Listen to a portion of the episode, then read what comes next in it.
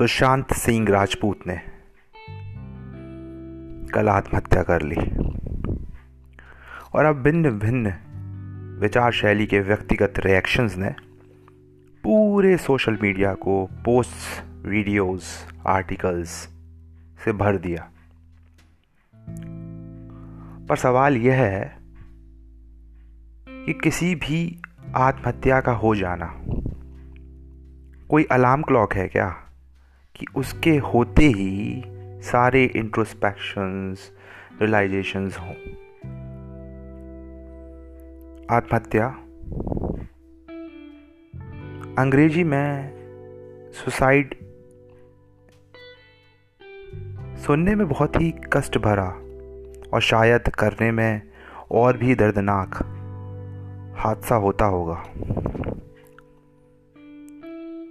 और किसी भी मायने में एक बहुत ही कठिन व्यक्तिगत निर्णय भी। मैं किसी भी प्रकार से यहाँ आपसे ना तो इस पर किसी प्रकार की बहस करना चाहता हूँ कि आत्महत्या सही है या गलत, और ना ही कोई टिप्पणी करना चाहता हूँ। मौत शायद ऊपर वाले का हक है जिसने हमें ज़िंदगी दी है, पर इंसान ने उसे अपना व्यक्तिगत निर्णय बना लिया है।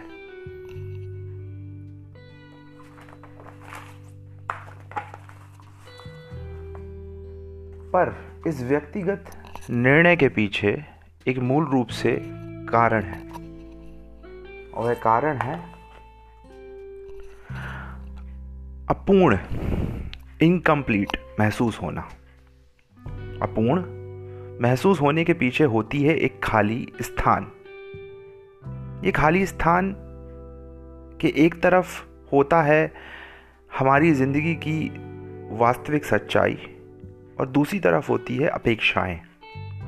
क्षेत्र कोई सा भी हो, खाली स्थान भरने की कोशिश की नाकामयाबी अधूरापन महसूस कराती है। आत्महत्या उसी अधूरेपन की जिम्मेदारी से भागना है और ये जिम्मेदारी को पूरी तरह से निभाने के लिए सिर्फ शरीर के एक अंग को समझना बहुत ही ज़रूरी है और वो अंग है मस्तिष्क, माइंड।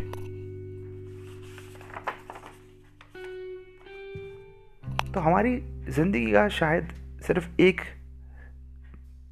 प्रायोरिटीज़ में प्राथमिक मकसद होना चाहिए कि दौड़ कोई सी भी हो।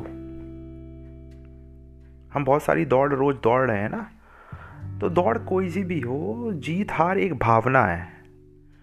इट्स जस्ट अ फीलिंग और उससे जुड़ा हुआ अनुभव, एक्सपीरियंस ही उसकी शक्ति निर्धारित करता है। The power of winning or losing is determined by the experience attached to it, and that is giving the real power to that experience. तो क्यों ना हम सब लोग अपने माइंड को दोस्त बनाएं, ना कि लाइफ का दुश्मन। जैसे कि एक दोस्ती में समय बिताना ज़रूरी होता है, समझना ज़रूरी होता है, बात करना ज़रूरी होता है, एक दूसरे को एक्सेप्ट करना ज़रूरी होता है, एक दूसरे को रियलिटी से रूबरू कराना ज़रूरी होता है, वही दोस्ती हमें अपने माइंड के साथ करनी चाहिए और इस दोस्ती का रिश्ता निभाना भी चाहिए, क्योंकि पक्की दोस्ती ही हर आत्महत्या को बचा सकती है और ये पक्की दोस्ती आपकी आपके माइंड के साथ होना ज़रूरी है। Thank you.